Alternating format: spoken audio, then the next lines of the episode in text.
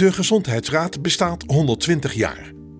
Een ruime eeuw waarin de Raad gevraagd en ongevraagd advies uitbrengt aan regering en parlement over relevante gezondheidsvraagstukken. In 120 jaar zijn zo'n 3500 adviezen uitgebracht, altijd gebaseerd op de stand van de wetenschap. De Gezondheidsraad is actief in vijf domeinen: zorg, preventie en screening, voeding, leefomgeving en arbeidsomstandigheden. Deze podcast gaat in op verleden, heden en toekomst van vaccinatie, vooral bekend als het Rijksvaccinatieprogramma. Aan het woord komen professor Dr. Bart-Jan Kulberg, voorzitter van de Gezondheidsraad en hoogleraar interne geneeskunde en infectieziekten aan het Radboud UMC. De overheid heeft natuurlijk als eh, taak om de gezondheid van de bevolking te beschermen en te bevorderen. Maar dat betekent bij zo'n actief programma als vaccineren dat er goed beoordeeld moet worden of de winst opweegt tegen, tegen de nadelen daarvan. Ook aan het woord komt professor Dr. Marion Koopmans, hoofdafdeling Science Erasmus MC Rotterdam en lid van de commissie vaccinaties. Ik zou het mooi vinden als wat bij de advisering over de pandemie ook heeft gespeeld, dat je iets opneemt. Wat is het, wat is het maatschappelijk draagvlak? De derde deskundige is dokter Kees Groeneveld, wetenschappelijk secretaris. We brengen de ziektelast in kaart aan de hand van de wetenschap. We brengen de effecten van de vaccinatie en de bijwerkingen van vaccinaties in kaart aan de hand uh, van de stand van wetenschap.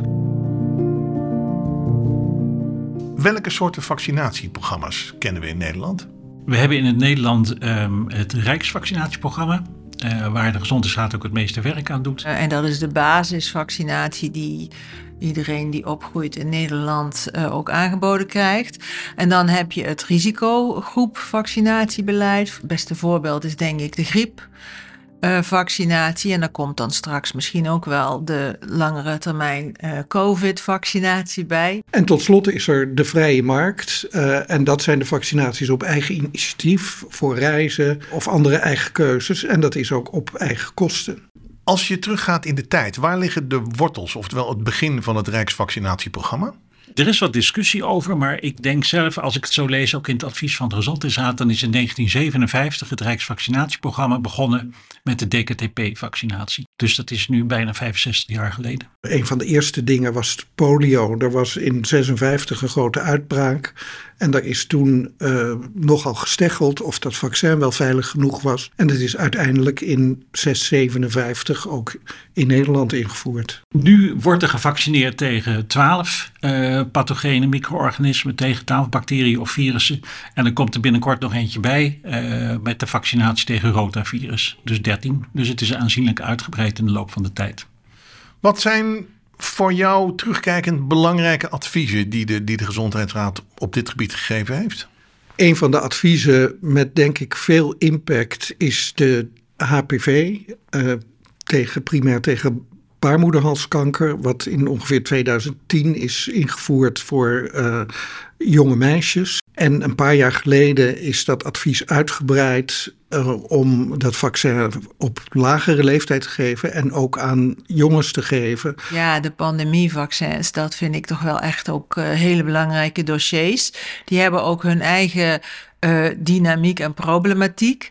Want dan moet je in feite adviseren, zo goed mogelijk, zo gedegen mo mogelijk, maar in een zich ontwikkelende situatie. Welke aspecten wegen mee in adviezen over vaccinatie? Ja, de Gezondheidsraad uh, adviseert altijd uh, vanuit de wetenschap. Uh, en als je uh, een, vaccin, een nieuw vaccin bijvoorbeeld toevoegt aan het uh, Rijksvaccinatieprogramma, dan wordt er een aantal afwegingen gemaakt. Ten eerste, hoe groot is het probleem wat je denkt op te lossen? Dus wat is de ziektelast in de bevolking? Dan moet er wat het vaccin betreft de eigenschappen zijn dat het effect van het vaccin groot genoeg is en de bijwerkingen klein genoeg. Dus die verhouding is van groot belang. En dan spelen er uh, een andere factor, wat wij dan noemen de aanvaardbaarheid. En dat is eigenlijk een soort nut-risico-afweging. Wat, wat levert het nou op als je, die vaccin, als je dat vaccin zou nemen en wat kost het je? En dat klinkt dan een beetje vreemd, maar wat zijn de bijwerkingen die je kunt verwachten?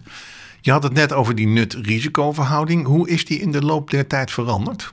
Nou, die is uh, veranderd door de aard van de ziektes waartegen we zijn gaan vaccineren, denk ik. Dus als je kijkt naar zoiets als polio, een, een, ziekte waarvan kinderen die die infectie oplopen, een deel daarvan levenslang uh, verlammingen heeft. Ja, dat is natuurlijk gemakkelijker uh, te snappen van nou, daar, daar is de meerwaarde is evident tetanus, afgrijzelijke ziekte voor wie dat ooit heeft uh, gezien. In die zin is dat anders dan bijvoorbeeld de vaccinatie tegen rotavirus. Want dat is een, uh, een aandoening waar in Nederland gelukkig maar heel erg weinig kinderen aan doodgaan. En je vaccineert daar dus om ziekte tegen te gaan of ziekenhuisopname tegen te gaan. Wat natuurlijk ook heel naar is voor het kind en voor de ouders. Maar dat is toch een andere orde van grootte dan overlijden aan een, aan een ziekte. Kortom, er is veel bereikt. Met een palet aan vaccinaties is binnen het Rijksvaccinatieprogramma een aantal ziektes bedwongen. Wat heeft dat betekend voor de gezondheid en kwaliteit van leven? Het aantal ziektegevallen en sterfgevallen is met de invoering van die vaccinaties enorm verminderd. En sommige aandoeningen zijn zelfs vrijwel uitgeroeid. zoals polio bijna de wereld uit is in ieder geval Nederland uit is. Meer recent zou ik dan weer die, die HPV willen noemen. Ehm, in Nederland is de deelname aan het vaccinatieprogramma tegen HPV eh, veel lager dan in andere landen. Ehm, maar in sommige andere landen zie je daar dus echt dramatisch positieve effecten van die vaccinatie. Je ziet dus het aantal vrouwen wat zich uh, meldt met voorstadia van baarmoederhalskanker of wat bij de screening gevonden wordt met voorstadia van baarmoederhalskanker is enorm afgenomen sinds de invoering van die vaccinatie. En dat is gewoon prachtige gezondheidswinst, denk ik. Wat zijn voorbeelden van vaccinaties die niet geadviseerd zijn door de, door de Gezondheidsraad? Vaccinatie tegen gordelroos eh, hebben we in 2016 over geadviseerd. En toen was er een vaccin beschikbaar. En toen heeft de Gezondheidsraad gezegd: moet je niet doen. Het effect van de vaccinatie is dermate beperkt dat we het niet een nuttige toevoeging vinden. In 2018 heeft de Gezondheidsraad opnieuw geadviseerd over het nieuwe gordelroosvaccin, wat veel uh, actiever en effectiever is, wat langer blijft werken als je het geeft. En daar is een positief advies uitgekomen. Een andere advies waar we eigenlijk vorige week pas nog over geadviseerd hebben, is de vaccinatie tegen meningokokken B. Um, en daar hebben we nu voor de tweede keer een negatief advies over uitgebracht. Um, en toen was er ineens corona. Wat zijn daarin de lessons learned? Het bijzondere van corona was dat de Gezondheidsraad moest adviseren over een vaccinatieprogramma voordat de vaccins er waren. Dus we wisten nog niet of de vaccins zouden komen, of ze zouden gaan werken, maar vooral wat vaccins zouden gaan doen. Er was weinig kennis, maar uh, de kennis werd wel heel snel gegenereerd. Want daar is zo ontzettend hard ingezet op allerlei wetenschappelijk onderzoek, uh, dat die kennis ook uh, per week toenam. En, en dat bijhouden en dat meenemen in de afwegingen, dat, was, uh, ja, dat, dat is echt een belangrijk deel van het werk geweest. In die zin hebben we echt een, een droogzwemoefening gehouden van stel er komt een vaccin wat goed werkt tegen de ziekte, dan is dat de eerste groep. Stel er is een vaccin wat ook goed werkt tegen de verspreiding van het virus, dan krijg je misschien wel andere doelgroepen waar je over na moet gaan denken. Het mooie was dat daarbij voor het eerst heel zichtbaar werd voor het publiek dat wetenschap zich zo snel ontwikkelt. En dat is natuurlijk in zo'n crisis heel vervelend voor politici, maar ook voor het publiek, die elke keer uh, zich weer moeten aanpassen aan nieuwe inzichten. Want het is wel echt een heel belangrijk onderdeel van uh, de succes van vaccinaties, hè, van vaccinatieprogramma's, dat mensen vertrouwen hebben in die onderbouwing en in die advisering. En daar is tijdens de pandemie natuurlijk toch wel echt een vrij heftige antibeweging opgekomen. Dus ik denk dat dat ook wel iets is om uh, goed naar te kijken van, ja, we horen dat, we nemen dat mee in onze afweging. Uh, dus dat, dat is, vind ik wel een hele belangrijke les hier. En dan de toekomst. Er zijn steeds nieuwe inzichten over bijvoorbeeld DNA en RNA. Daardoor ontstaat een beter begrip over hoe het immuunsysteem werkt en leidt tot de ontwikkeling van nieuwe vaccins. Als je kijkt naar de toekomst, welke grote ontwikkelingen zijn er dan te verwachten?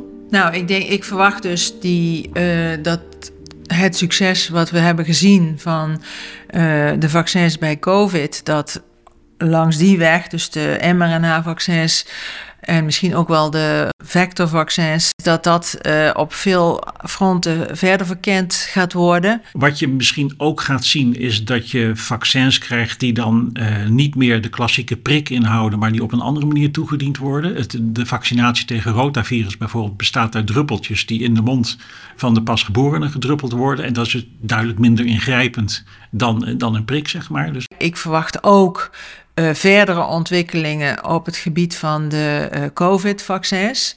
Um, eenvoudige toepassingswijze, um, toepassingen waarbij je ook uh, mucosale immuniteit opwekt, dus afweer die te maken heeft met, met je slijmvliezen, omdat daar natuurlijk de infectie binnenkomt.